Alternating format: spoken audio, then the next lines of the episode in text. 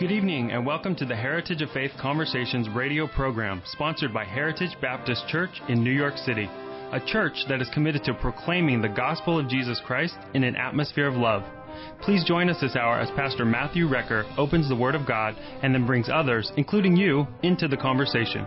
Tonight, we'll seek to have a dialogue that will glorify God and will show how the Bible is relevant to everyday life. Our desire is to lead people to salvation in Christ and encourage believers in their spiritual growth. Join us and build up your own heritage of faith. Welcome and thanks for listening to another episode of the Heritage of Faith Conversations radio program hosted by Pastor Matthew Recker. My name is Micah. I'm the ministry assistant at Heritage and tonight we begin our new series on the all important New Testament book of Romans. And we have a very special guest with us to help get us off and running. As always, if you would like to join our conversation or if you'd like prayer, we have call screeners standing by and they can be reached at 929 333 3739. Pastor Matt, here we go, starting a new series after our Q&A last week. That's right, and I'm excited. This is the masterpiece epistle of the Apostle Paul. The greatest minds mm. throughout Christian history have studied the depths of the book of Romans mm. and have only discovered there are depths mm. beyond their ability to go deep. Wow. Because this is the great letter of the Apostle Paul, placed first in, among all his epistles, not because mm-hmm. it was written first, mm. because but because it, it's first in importance. Okay. So I'm looking forward to it. I hope our listeners will enjoy it. It's going to take us a little while sure. to plow through it, but we're going to take it in chunks. Yeah. And we're going to have a good time. In a couple weeks, I'm looking forward to have Pastor Jim Bickle with us mm-hmm. as we go into Romans chapter 1 and about how mankind has changed from worshiping the creator to worshiping the creation and have mm-hmm. changed the image of God into a into corruptible things. But we're going to have a wonderful time, Micah. Yeah, I'm looking forward to always, as always, yeah. studying through the book of Romans, and we're excited this evening, as you mentioned, to have a special guest with us in studio, one of our missionaries, Pastor Macaulay Baptiste from the Isle of Spice. The island of Grenada. Pastor Macaulay, great to have you with us. Thanks for being here tonight. Thank you so much, Brother Micah and Pastor, Pastor Recker. Uh, let me just introduce myself. My name is um, Anois Macaulay Baptiste. I'm from the beautiful island of St. Vincent, but now I'm a missionary in Grenada.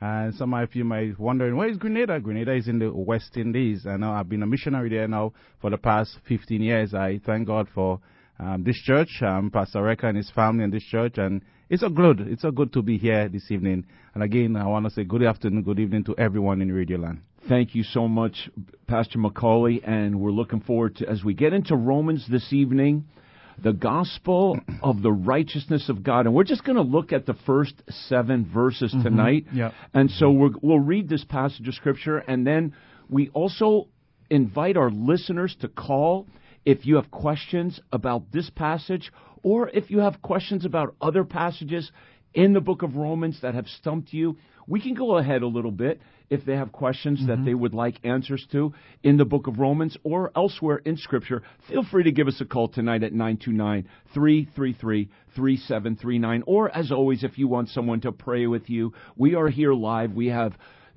wonderful call screeners who love the Lord and want to pray with you and encourage your heart this evening. Give us a call, 929 333 3739. So, Pastor Macaulay, start us off there in Romans chapter 1 Verse 1 as we begin.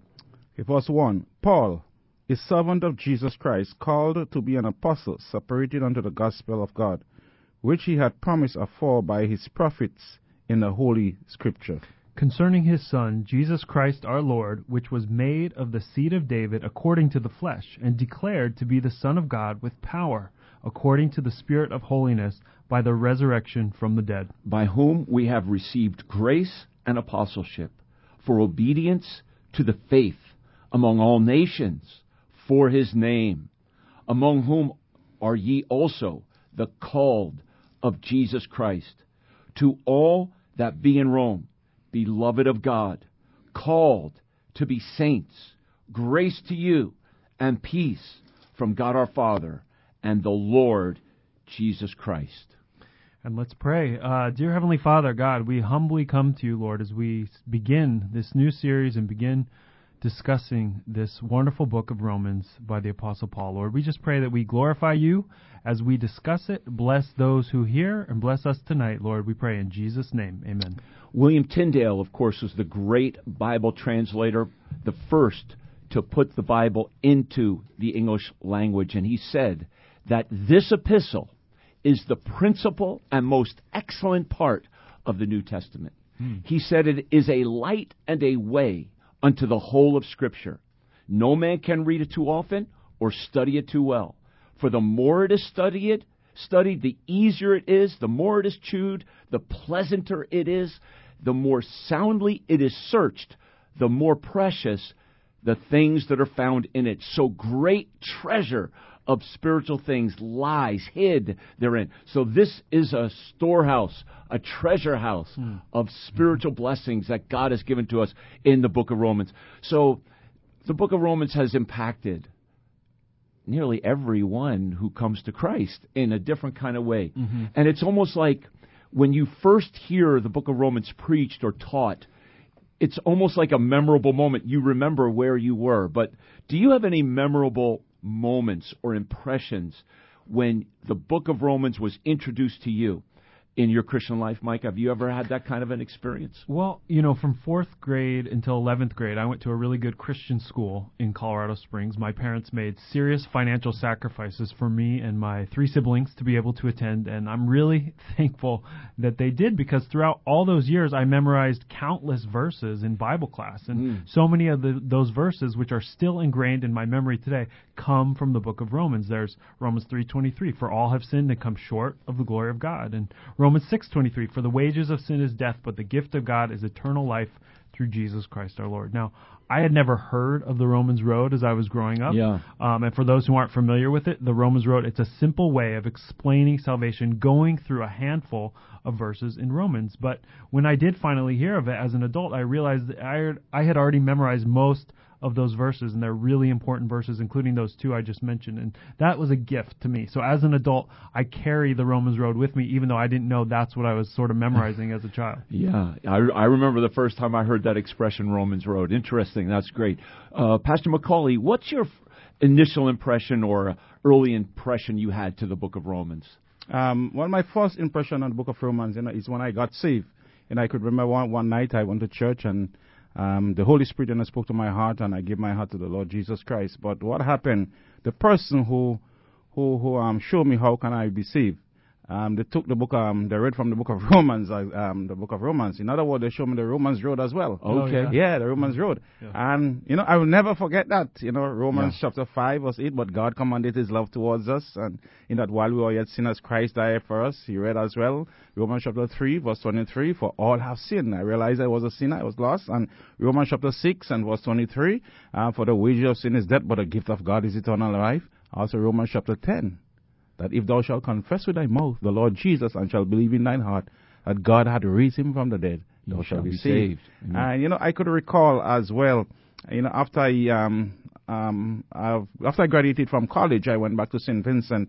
You know, and one time there was a missionary, American missionary. He came to our church and he he preached from the book of Romans, chapter 12, verse 1, verse 2. Yeah. That he present your bodies a living sacrifice, wholly acceptable unto God, which is a reasonable service. And from that time, you know, what I did? I just surrendered my life to God. I said, Lord, this is my life. Take my life. Mm. Use me for your honor and for your glory. Yeah. You Amen. Amen. Praise yeah. God. Yeah. The, the book of Romans powerful, as you said, not only to show us the clear way of salvation, mm-hmm. and you both referenced the Romans road. And I can remember where I was when I first heard that expression also. Like, what is that? And so we say to our dear friends tonight if you're not sure that you have gotten on that Romans road, if you will, the road to come to a, a true knowledge Amen. of the saving power of Jesus Christ, are you sure you're on your way to heaven? Through Jesus Christ. Salvation is not through our works. It's not through a church. It's not something we have to wonder and hope that we might be saved at the end of our life. Salvation is something we can know we have when we trust the finished work of Jesus, dear friends. So give us a call if you have any questions about your salvation at 929 333 3739. And not only is Romans a book of salvation, but Pastor Macaulay, as you said, surrender. Amen. As Romans chapter 12 really emphasizes in such a powerful way that has such deep impact upon us all. I beseech you, therefore, brethren. So wonderful. What a great book. We're going to begin studying this, dear friends, tonight. And as Paul begins the book of Romans, there are three ways that he identifies himself as the author of this book. So, Pastor Macaulay, why don't you take up the first one where Paul sees himself as a servant? Give us a little insight into the importance of that statement and word. All right. Um, we see that here in Romans chapter 1 and verse 1. Paul said, Paul is servant of Jesus Christ. He said, Paul is servant of Jesus Christ. Servant, you might ask, who's a servant? You know, who is a servant? You know, a the word servant there has the idea of, of being a slave, a mm. born slave, born slave. Mm-hmm. So Paul was a slave to whom? Paul was a slave not to himself, but Paul was a slave to, to Jesus Christ. Because he said, Paul is servant of Jesus Christ. Yeah. You know, of Jesus Christ. You know, before Paul was saved, Paul was a servant to the devil. Mm. Mm-hmm. You know, read John 8 44, uh, where John said that ye have your father the devil. And we know before Paul was saved, Pastor, Paul used to do the things of the devil. That's right. And then when he met the Lord on the Damascus right. Road, he said, That's right. What wouldst thou have me to, to do. do? That's right. So he was a slave. He was a slave. He was uh, he was being controlled by, by the devil. Yeah. You know, he was controlled by the devil. You know, he did um, he do the thing that the devil wanted him to do. But now we see that Paul identifies himself as a servant of Jesus Christ. And as a servant of Jesus Christ, guess what? Paul did the thing that are right. Yeah. Mm-hmm. Amen. Amen. He served God as yeah. a servant. He was a true servant of Jesus Christ. Yes, he was. And it also says here that he was not only a servant, but he was called to be an apostle, where he always had to defend his apostleship because he was not with the other just apostles mm-hmm. called during the earthly ministry of Jesus Christ, but called last. He's the last of those apostles called, but he was directly called by Jesus Christ and then directly trained by Jesus Christ in Arabia for three years. Mm. The basic same amount of time he, that the other apostles were trained by our Lord Jesus Christ in his earthly ministry. And there are no apostles today, dear friends. Amen. If you go to a church that says they have an apostles or or an apostle or someone who calls himself an apostle, whether he be pope or whether he be a Mormon or whether he be in some other denomination, if they're using that expression apostle, run because there are no apostles today. And Micah, mm. what's the third way Paul identifies himself? Yeah, the third way that Paul identifies himself here is by saying that he is separated unto the gospel of God. And we know the gospel of God, it's the good news of salvation through the death, burial, and resurrection of Jesus Christ. And so Paul says he was separated unto the gospel. And the Greek word for separated is aphorizo, which is where we get our English word horizon. And mm-hmm. when I mm-hmm. looked this word up, I saw that the first use of it in the Septuagint, the Greek translation of the Old Testament, was in Genesis 2, verse 10. And let me read that verse. It says, A river went out of Eden to water the garden. From thence it was parted and became into four heads. And I really like this word picture because we can all imagine a river flowing in mm-hmm. one direction. And then at some dividing point, the river is parted, where some of the water flows in one direction and the rest of the water flows in another direction toward very different destinations. Well, the Apostle Paul, mm. for him, that road to Damascus moment was his dividing point. It was there that he was separated unto the gospel of God. His life was reoriented or redirected like a river to serve Jesus Christ and to spread the Lord's good news. That's really that's a great picture, and there's another picture uh, as well with that word you bring out. We get our word horizon from it, which speaks of some kind of a boundary uh-huh. or a crossing line. You know, when you look out on the horizon, it's almost like the boundary of your vision. This word is also used in Matthew chapter 25 and verse 32. It's used twice in this verse, in fact, where Jesus said, Before him shall be gathered all nations, and he shall separate them one from another. The word mm. separate. Okay. The idea of being, he's going to separate all mm. the nations. Mm-hmm. There's going to be a boundary, a dividing line yeah. between all the nations. And then it says, as a, as a shepherd divides, that's the word again, mm-hmm. as a, a shepherd divides his sheep from the goats. And so Paul says separated. Mm. It's like the Lord separated him. He was a goat. Yeah. And the Lord made him a sheep. yeah. And it's funny because as we were driving down to the radio station tonight, I was with Brother Macaulay, and we were on FDR, and I pointed out to him there's an exit that you can take that either takes you to downtown Manhattan, like the City Hall area, yeah, or it yeah, takes you onto yeah. the Brooklyn Bridge. And if you if you make one little mistake, you may think that you're going to downtown Manhattan, and you're uh 30 minutes out of your way in Brooklyn. And I just thought you know, that was another picture for me. Like, you know, Paul was he was headed toward downtown Manhattan, but God said, "Nope, you're going to Brooklyn." Yeah, and I've ended up in New Jersey when I didn't want to go to New Jersey, and yeah. I've ended up in the Bronx when I didn't want. I t- I've taken those it wrong roads. the best. yeah, uh, many many times, you know. So Paul, an apo- and I could still, you know, I asked your uh, earlier your first impressions of the Book of Romans. Mm-hmm. I could still remember Pastor Alex of the church when I was first saved, uptown Manhattan, going to that, and Pastor Alex preaching from Romans chapter 1, verse 1, booming with his voice, a servant of Jesus Christ. So that's a, that one is one of my early memories of Romans, hmm. a servant called to be an apostle and separated unto the gospel of God.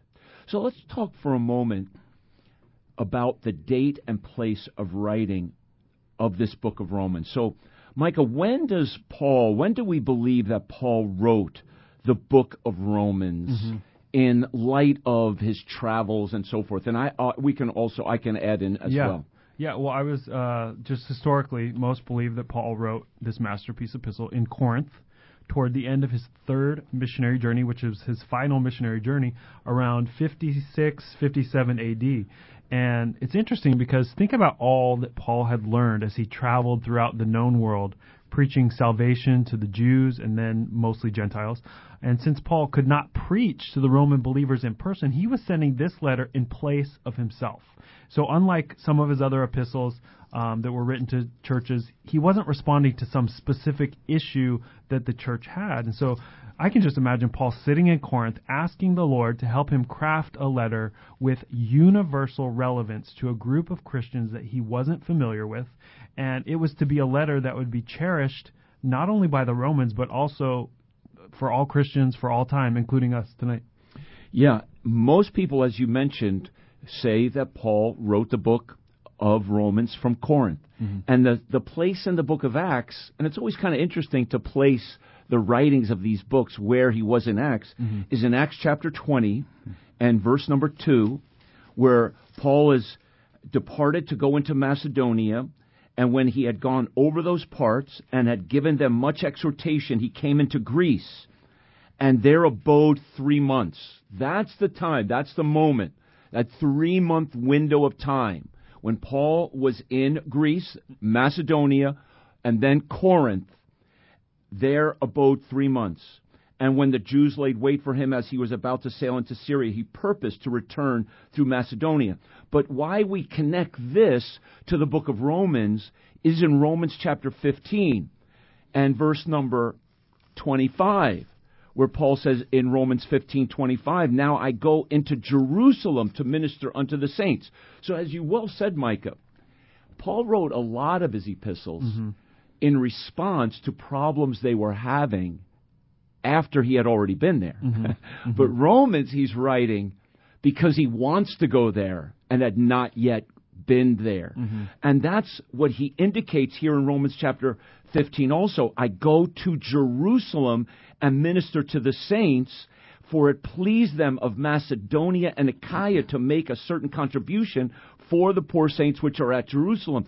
And that's exactly the time frame of Acts 20. Mm. He was in Macedonia, he was going through that region, he was collecting the offering to go to Jerusalem mm. in Acts 20. Mm-hmm. And so that's why we place the writing of the book there, as you said, around 56 57 AD.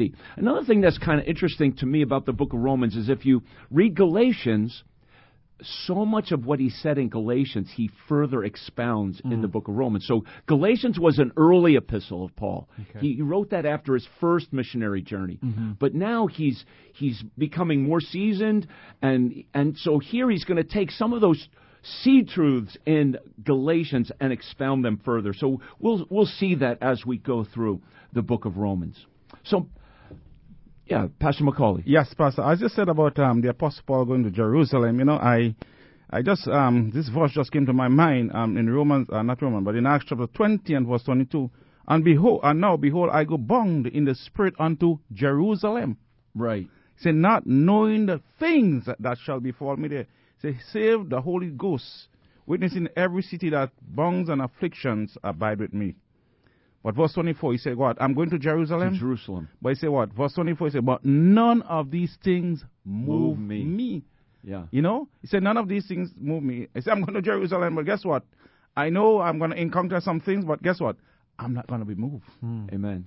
Right. I'm not going to be moved. I'm going to stay focused. because he's going to have a lot of trouble. That's right. And actually, and we'll see get into this. But when he gets to Rome, it's not going to be the way he thought he was going to get to Rome. But That's let's hold on that. Let's hold on that Okay. for now. So, Pastor Macaulay, how important is the book of Romans? And what do we what what is a good theme of this great epistle of Romans? Um, I believe that the great theme in the book of Romans is the gospel. You know, the gospel. Um, what he said in Romans chapter 1 and verse 16 For I am not ashamed of the gospel of Christ. Say, It is a power of God unto salvation to everyone that believeth, to the Jew first and also to the Greek. Uh, that's the reason why he wanted to go to Rome. To do what? To present the gospel. Yes. Yeah, to present the gospel to the lost. So he said, guys, I am not ashamed of the gospel of Christ. It is a power of God unto salvation. Yeah, and and verse 17 as well connects with that. For there he says, for therein is the righteousness of God revealed. In other words, the gospel is the ultimate revelation of God's righteousness. It shows that he requires righteousness mm-hmm. in order for one to be saved and go to heaven. Hmm. And it shows how one can be made righteous by the perfectly sinless, righteous one, Jesus Christ. And so I, I, I would say that the theme of Romans is the righteousness, the righteousness of God through the gospel Amen. of Jesus Christ. And what an incredible epistle it is. Oh, I just I that's why I'm so excited about this study is because there are certain parts of Romans that um, you know you can be more familiar with or less familiar with, but it's the putting it all together. That's what I'm really interested in learning, and I just I just love that the, the theme. It's so simple, you know, as you just Yeah. stated, Pastor. It's kind of a simple theme. First of all, it's about the gospel, and second of all, the righteousness, righteousness. through the gospel. Yeah. Um, because you know you can get bogged down in the minutia of it, which is okay to do also, but to keep the theme in mind as you study the book, I think is really important. Yeah, and that verse is such a great verse too, where he says it's the dynamite of God. The gospel is the power, the dunamis, right? The power of God. So here he's writing to the most powerful city in the world, Yeah. but their power is nothing mm. compared to the power of the gospel Amen. of Jesus Christ. So, what we're going to do, friends, we want to go to a song here about the gospel. And we want to invite you to give us a call if you need to know more of the gospel. If you have a question about the gospel, if you have a question about whether you are righteous in the sight of God, we want to encourage you. We want to pray with you. Give us a call right now at 929 333 3739. Right now, you don't have to wait. Give us a call 929 333 3739 that we could pray with you, encourage your heart in the Lord.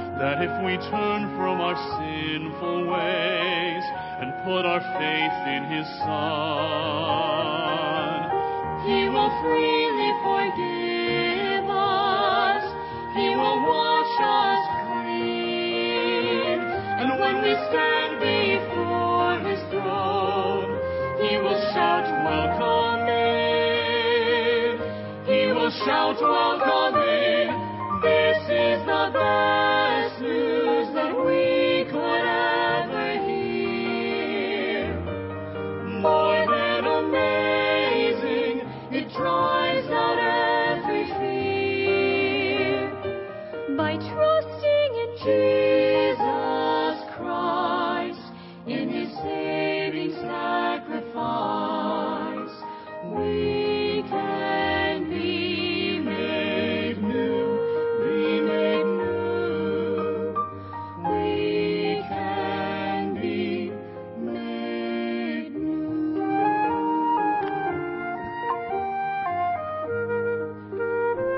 Thank you, Lord, that through the gospel of Jesus we can be and we are made new by you.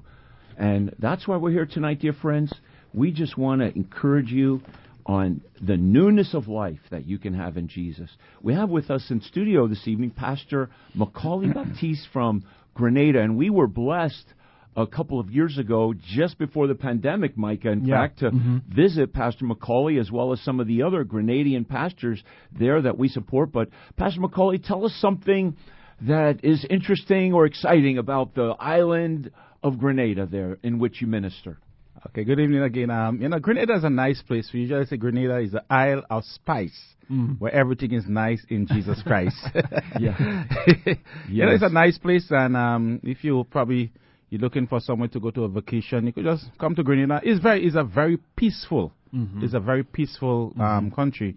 Um, for instance, like some of the other Caribbean islands, you know, they will have like sometime at the end of the year, some of them will have like 30, 40 something murders. But in Grenada, sometimes you'll have eight, nine, ten murders for the year, and it's very peaceful. Yeah. You know, it's very peaceful. People are very friendly there.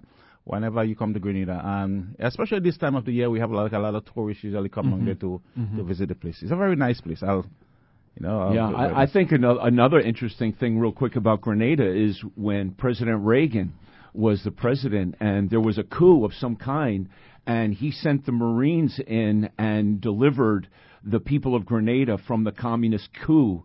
And I know Pastor Dennis Celestine got caught up a bit in that, and God delivered him through that. And but he, uh, Pastor Celestine, took us to the place where that event actually happened. That Oh, was really? pretty interesting. Yeah. Yeah. Yeah. I, I just remember the people were very friendly. All the people Oh, that we yeah. encountered in Grenada, you know, the people in the churches, but also just, you know, the random man on the street that we would meet. And I remember the first day or two when we were in Grenada, it was overcast. And so I said to myself, well, this is beautiful, but I've been to some really beautiful places. But then the sun came out and there was like, you know, a rainbow in the distance and then the, l- the island really lit up and it was, it was really wonderful. We had a great trip. yeah, and oil down. Oh yes, Yes, That's, uh, that's our national dish. You know, oil down is our national dish. We had some good food Yes. there in Grenada Yes, for sir. sure. Yeah. Yes. sir. Well, let's go to a call. We actually got a call here from Pat. Thank you for calling, Pat. Uh, thank you for listening to us on the Heritage of Faith Conversations, and you're with us right now, live. Um, hello, Pastor. Welcome back. I've I've listened to you over the years when you were on before the pandemic, and um, yes, Pat. yes, and I also met you in the subway. I don't know if you remember me. Well, anyway, I do remember. um, I do. I do remember your voice also. Yes, Yeah. and I had also um, got a couple of books from you to give to my friends. Anyway, the question is, I was looking at uh, looking through a book, and um, um, this pastor or evangelist was saying that the church age is over, and I'm saying I've, I've heard them said it before, and and I'm saying I don't believe that. I I think that the church age will be over after the rapture, but right now this is the last hour where we have to get the gospel out. And I just want to know your opinion. I know you're opinionated, and it's usually um, 90% in your corner. Only ninety percent, Pat. How how could that be? No. Well, Pat, it isn't my opinion that really matters here at all. It's the word of God, and it's clear that the church age will not be over until the trumpet sounds. Amen. And the dead in Christ are raised. And then Christ himself descends from heaven with a shout. And we're caught up together with him to meet him in the air. That's the clear teaching because Jesus said we're to go into the world, preach the gospel, baptize those who are being saved, keep the ordinance of the the Lord's Supper, which is for the church, until He comes. Mm, mm-hmm. That's the clear thing. We're to do the Lord's Supper, right, Pat? 1 Corinthians chapter 11, until He comes. So that means the church age will not be over until He comes. So anyone teaching this, and Harold Camping, of course, taught this toward the end of his life, and he was he went into a very deep, dark heresy, leading many people astray. I don't know what book you have there, if it's uh, written by Harold yes, Camping. um, yes, it's it, it's the open forum Oh. from the open oh, forum. that sure. And I'm looking at it, and I said, um, he used to say some things that I agree with, but then when he speaks about um, the uh, the church age is over, I totally disagree. It's going to be after the rapture of the church, and you have just explained um, what will um, will be happening within that time frame. Yes, well, um, I'm glad I'm in the 90% ter- tile there with you on that one. That's good because it, it does say 1 Corinthians 11 and verse 26. That's the verse that we, when we take the Lord's Supper, we show the Lord's death until He come. And He gave the Great Commission, and He said, "Go into the, all the world and preach the gospel unto the end of the age." And so that's when only then will the church age be over. As long as people are being saved, they need to get baptized. Where are they going to get baptized? In a local church. Where are they going to take the Lord's Supper to obey the Lord? Yeah. In a local church. Pastor Macaulay, did you want to uh, weigh in on anything? Yes, as you know, as she was saying that, she made that comment. You know, I was my mind just goes back to the book of Matthew.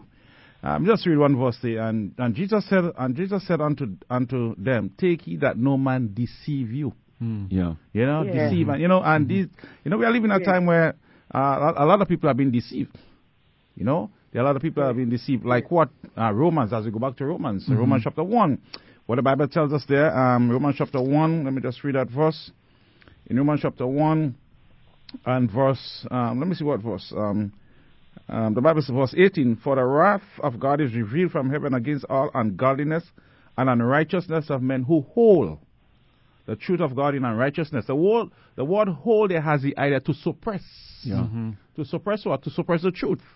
There are so many people today. There are some people who call themselves preachers, and guess what? That's what they're doing. They're mm-hmm. suppressing the truth. Yes, they are. Okay, Pat, thank you so much for your call tonight, and God bless you. And we'd love to hear from you again, sister. It's great to hear from you. Yes, okay, Pastor. Okay, good night Goodbye. now. God Thank bless. you.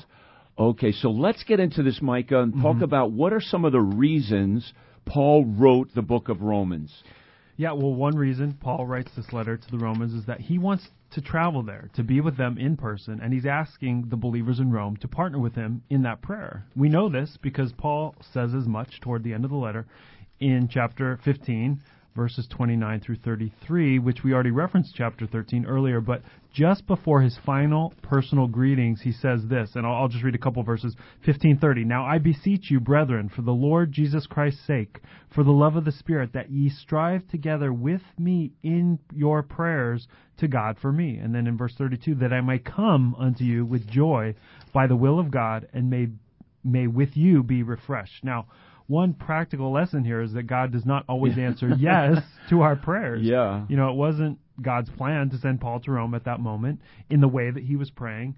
You know, Paul did eventually get to Rome, but as you even said earlier in the uh, program tonight, Pastor, he came as a prisoner. He was shackled. He was scarred from a snake bite, and he was soggy from a shipwreck. Yeah. But all for God's gl- glory. That's right. It was in no way did he think he was going to go to Rome like that. And and I agree with you fully, Micah. This is such a great example that God doesn't answer our prayers the way we expect them to be answered. But Paul did make it to Rome. He made it. He mm-hmm. made it in God's in, God's plan and God's way.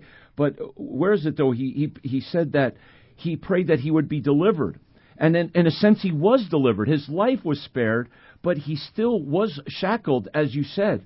And, and that he would have a, a, a prosperous journey.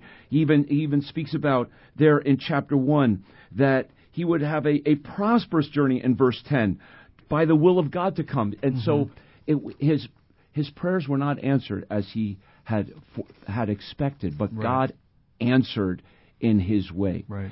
And Pastor Macaulay, why don't we give another reason for the book of Romans being written? What's another reason? Why did what as far as just explaining and proclaiming the, the truths of the gospel? Can you expound on that a little bit? Um, you know, um, I believe one of the th- reason why that's my belief. You know, I re- while reading the book of Romans, I you read Romans chapter six. I don't know, probably you, I know you read it to Romans. Um, you'll find the word sin. Mm.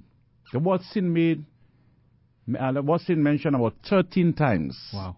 in that verse, in that chapter. Out of 23 chapters, 13 times sin mentioned. And you know, and you know what happened? We're living in a day and age, you know, fornication is not a problem. You know what's a problem? Sin is a problem. Mm-hmm. You know, sin. And you'll find the word, what shall we say them? Shall we continue in sin Mm-hmm. that grace may abound? Say, God forbid. Oh, and then the Bible says, let not sin have dominion over you. And the Bible says, for the wage of sin is death, but the gift of God is eternal. I believe, you know, that's one of the reasons why sin as well. Yeah. Yeah, and and really that the outline of the book of Romans, I outlined the book of Romans with five words that begin with S. Chapters 1 through 3 is sin. For all have sinned and come short of the glory of God is a key verse in there. Chapters 4 and 5 is salvation. Chapters 6, 7 and 8 is our sanctification. Chapters 9 through and 11 is the sovereignty of God, especially in relationship to Israel. And then 12 through 15 is our service. And so Paul underlines all of that with the salvation through the gospel of his righteousness. So he does outline sin, salvation, sanctification, sovereignty, and service with the great theme, the righteousness of God through the gospel. So let's just work through these verses here, uh, Brother Micah, as we get down into verse 2 of the book of Romans. Okay. So maybe share with us some of the, t- uh, we're going to look at four truths, in fact, of the good news. Now, beginning in Romans chapter 1, verses 2 down to verse 7. Four truths. And the first truth is the promise of the good news. So give us a little bit more about what is this promise and who wrote these promises. Okay. Well, let me read the first two verses of Romans again.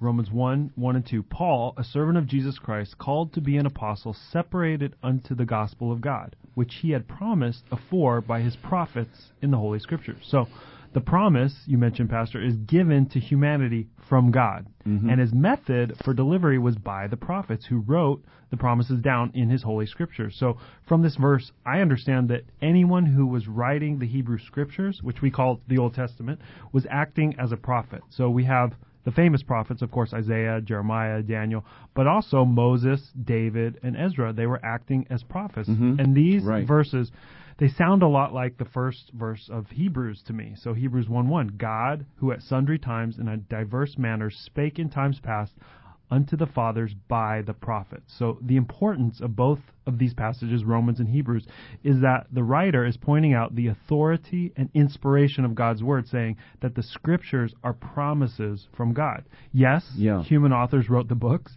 but those words were given to them directly from God, and they are wholly distinct from all other writings and books in the world. That's right. And so the prophets wrote the promises that re- relate to the gospel. So the gospel is not something that is distinct from the rest of the Bible. Mm-hmm. The gospel of Jesus Christ, of his birth, his life, his death, his resurrection, his second coming, is something that was even promised, right, mm-hmm. in the Old Testament by the prophets. And I, I like where it says the Holy Scriptures mm-hmm. because our Bibles, you know, say on the front, The Holy Hol- Bible. the Yeah. Holy Bible, Yeah. Mm-hmm. that the Bible is holy. It is set apart. It is the Word of God. It is the only book in the world that is the inspired, inerrant Word of the living God. And so, Pastor Macaulay, the second truth, not only the promise of the good news, but the person of the good news. So, look at Romans 1 3 a little bit with us and share a bit of who is this person of the good news? What is he called, and who is he declared to be? Okay, verse 3 tells us concerning his son Jesus Christ our Lord, which was made of the seed of David according to the according to the flesh. And here we see that the person of the good news is who? Is Christ. Mm-hmm. Mm, He said the person um, verse 3 tells us concerning his son, yeah, Jesus Christ. yeah, You know, Jesus Christ. Who is Jesus Christ? He's God's son. Yeah. You know, God loved us so much, and the Bible says, For God so loved the world that he gave his only begotten Son, Yes. that whosoever believeth in him should not perish, but have everlasting life. So the person, you know, the person of the good news is Christ. Mm-hmm. Amen. It's not the Pope, but Yeah. it's Christ. That's right. It's. Jesus Christ. Paul said, what Paul said in 1 116 said, For I am not ashamed of the gospel of Christ. Yes. So the gospel is about Christ, Yeah. His son, his son, who Jesus. is our Lord. His son, our Lord. That's amazing. Mhm. Micah? Well, I also just uh, like that that verse points out the seed of David because Yes. you know you could do an entire study on that word seed in relation to Jesus. You know, going all the way back to Genesis 3:15 where God spoke about a future seed of the woman in reference to Jesus, uh, born of a virgin, and in reference to the gospel. Then through Abraham, you know, God many times mentioned Abraham's seed, which was going to bless the entire world. And then there's the blessing of Boaz and Ruth's seed in the book of Ruth, and finally the seed of David, which is this description of Jesus Christ. And I haven't done a study on it, but you really could get a rich, rich study on this seed throughout the Old Testament, referring to Jesus Christ. Yeah, absolutely. And it connects back up to verse 2, where he was promised, these promises were made by the prophets and the Holy Scriptures, and they promised that a Messiah would come who was mm-hmm. of the seed of Seed of David. David. So mm-hmm. that's the that's the flow of this passage as well. And seed of David emphasizes his humanity, mm-hmm. that he came in the flesh. Yeah. The Messiah had to be a man, but the Messiah is Lord. So this verse teaches both Yeah. that he is God, he is man. Mhm. It's in just one verse. Yeah. And now we come to verse number uh, three, Micah, Yeah. or four. I'm sorry, in in verse four, that uh, that emphasizes while um, yeah, verse four, while emp- verse three emphasizes his humanity, Mm-hmm. verse four now emphasizes his person and even more, although verse 3 speaks of his deity, verse 4 emphasizes even more the deity of Christ. Share with us a little bit of that. Sure. Uh, let me read verse 4 again. And declared to be the Son of God with power, according to the Spirit of holiness, by the resurrection from the dead. That verse Mm. is just so packed Yeah. with power, and it's explicit. There's no subtlety. Paul is proclaiming that Jesus is exactly who he claimed to be and who he showed himself to be throughout his life, his death, his resurrection. And Paul also speaks of the Holy Spirit almost as a witness testifying of Christ's deity according to the Spirit of holiness, he says. And this reminded me of how the Holy Spirit was specifically present throughout the life of Jesus. You know, from the moment that Gabriel came down and told Mary that she was going to be pregnant not by a man, not by a human man, but by the Holy Spirit. And then Jesus' baptism, of course, the Holy Spirit comes down in the form of a dove, and then straight through Jesus' resurrection. And again, this reminds me of the very first section of Hebrews, you know, which also Yeah. speaks of Jesus' deity, you know, stated in a slightly different way. But for me, I just saw this parallel. It's a parallel passage. There's a connection. So if you don't mind, I'll just read Absolutely. Hebrews 1, 2 through 3. God hath in these last days spoken unto us by his Son, whom he hath appointed heir of all things, by whom also he made the worlds, who being the brightness of his glory and the express image of his person, and upholding all things by the word of his power, when he had himself purged our sins, sat down at the right hand of the majesty on high. Amen. So we're all ju- we're just in the fourth verse, and already Paul has mentioned these names of Jesus. He's hmm. Jesus. He's hmm. Christ. He is His Son. He is our Lord. He is the seed of David. He is the Son of God. Mm. I mean, it's just so, the richness mm-hmm. just right there mm-hmm. in the names of Jesus Christ. And then he is declared to be the Son of God with power according to the Spirit of holiness. I believe that's the Holy Spirit. Mm-hmm. In other words, that the Holy Spirit confirmed that Jesus Christ was the Son of God through his resurrection from the dead, mm-hmm. by his resurrection. Mm-hmm. Because Romans chapter 8, Paul will speak more of the resurrection, and he will say that the Spirit of God who dwells in us raised up Jesus from the dead. But if the Spirit of him that raised up Jesus from the dead dwell in you, he that raised up Christ from the dead shall also quicken your mortal bodies. So the Holy Spirit testifies to us that Jesus is the mm-hmm. Son of God. Mm. He is Lord. This one born of the seed of David is God manifest in the flesh, the Messiah. The Holy Spirit has justified him as Paul says in 1 Timothy chapter 3 verse 16 he was justified in or by the spirit which means the Holy Spirit declared him to be proved him to be the son of God. Mm-hmm. Yeah, I would just say, you know, anyone who ever questions or who who could say that the Bible, you know, doesn't specifically and explicitly say that Jesus is the Son of God. I mean, they're just reading it with just completely blind eyes. That's right. Because if mm-hmm. if the scriptures were like taken to court, you know, God testifies about Jesus, Jesus testifies about himself, the Holy Spirit testifies about him, and then every writer of the New Testament and the Old Testament, you have to be blind not to see that Jesus Christ is Yeah. who he says he is. Yeah, and of course, cults minimize the deity of Jesus Christ, don't they, Pastor That's- Macaulay? that's right. You know, even especially Jehovah's Witnesses, which are false witnesses of Jehovah. That's right. They're all over our city. Do you have them in Grenada also? Yes, we have a lot of them in Grenada. Yeah. And for instance, I just say that we know that in the Jehovah Witness Bible, in John 1 1, they say, In the beginning was the Word, and the Word was a God. Yeah. That's what they said. Mm-hmm. You know, they mm-hmm. don't believe they don't believe in the Trinity. Mm-hmm. But Jesus said in John chapter ten and verse thirty, I and my Father are, Are one. That's right. You know, I my Father. When he say, "If you have seen seen me, I've seen the Father." Yeah, my heart breaks when I see Jehovah's Witnesses, and they're so prominent in our mm-hmm. city because if there's any doctrine, I mean, to me, fundamental doctrine is clear in the Bible. I mean, that's why it's fundamental it's, and foundational because it's it's clear and it's it's easy to see. Mm-hmm. And for me, the deity of Christ just it it floods Scripture. It's not mm-hmm. in one verse. Mm-hmm. I mean, just in these few verses, Yeah. it's in in nearly every verse. Mm-hmm. And so, dear friends, if you are in this system that is called or known as Jehovah's Witnesses, please look to Jesus Christ, who is Lord, who is God, manifest in the flesh. And even this verse says that the Holy Spirit declared him to be the Son of God Amen. With power by the resurrection from the dead. He is Jesus Christ, our Lord. So trust in him. Believe in him.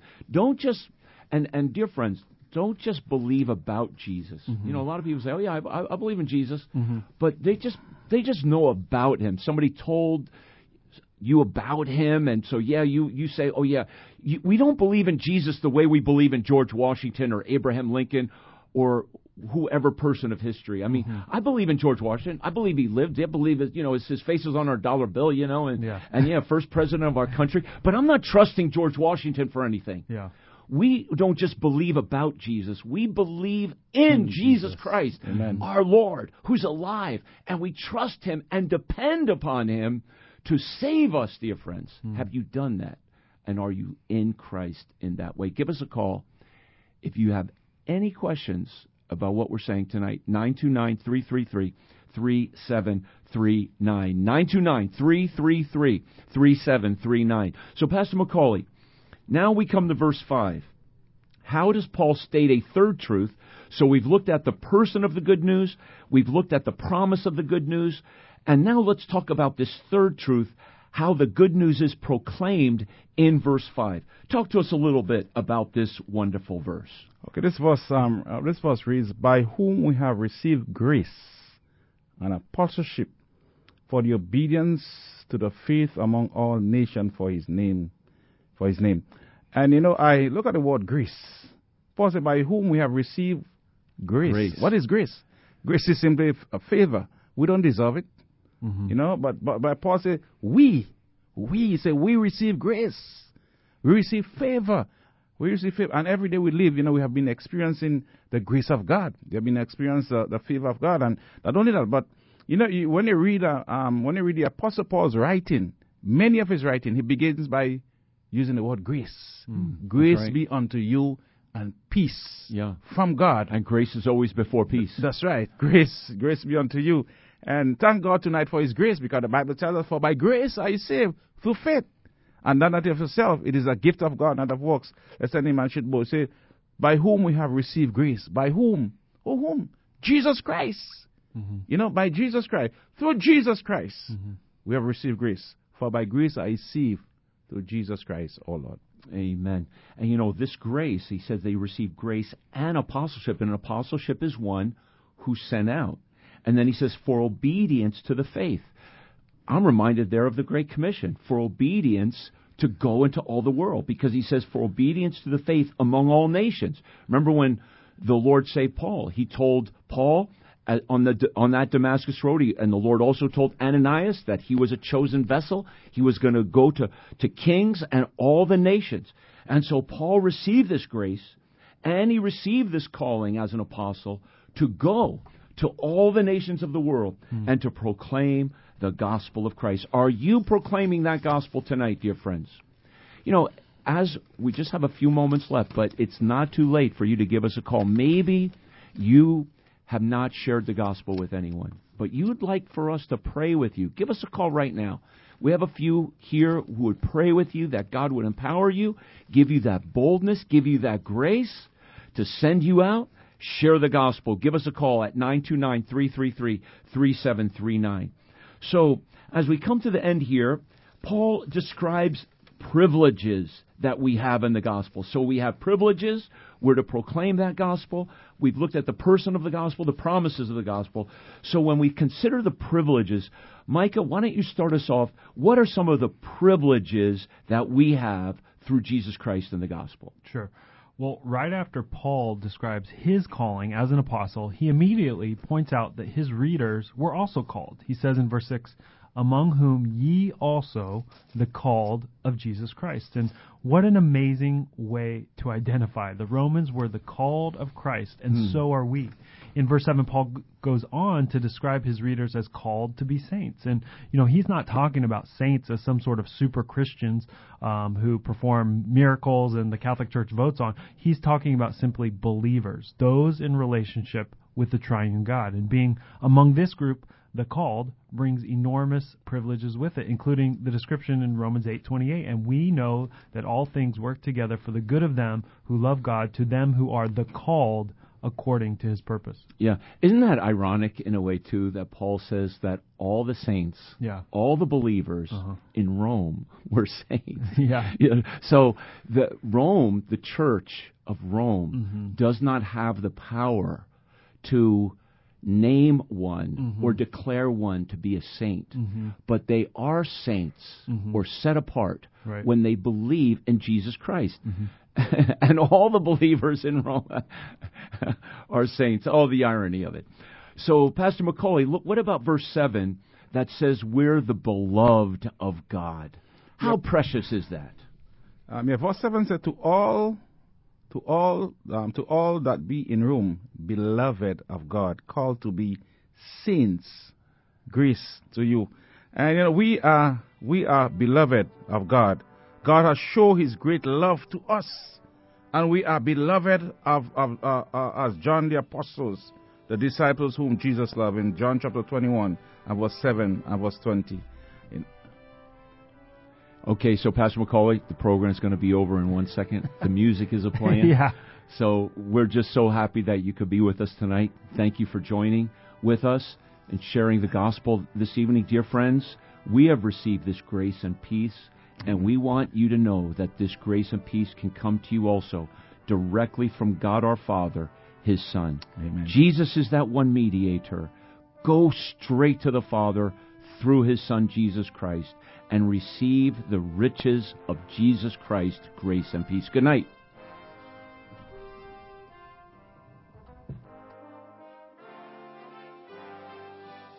Thank you for tuning in to the Heritage of Faith Conversations radio program. To find out more about Heritage Baptist Church and our service times and locations, visit our website at hbc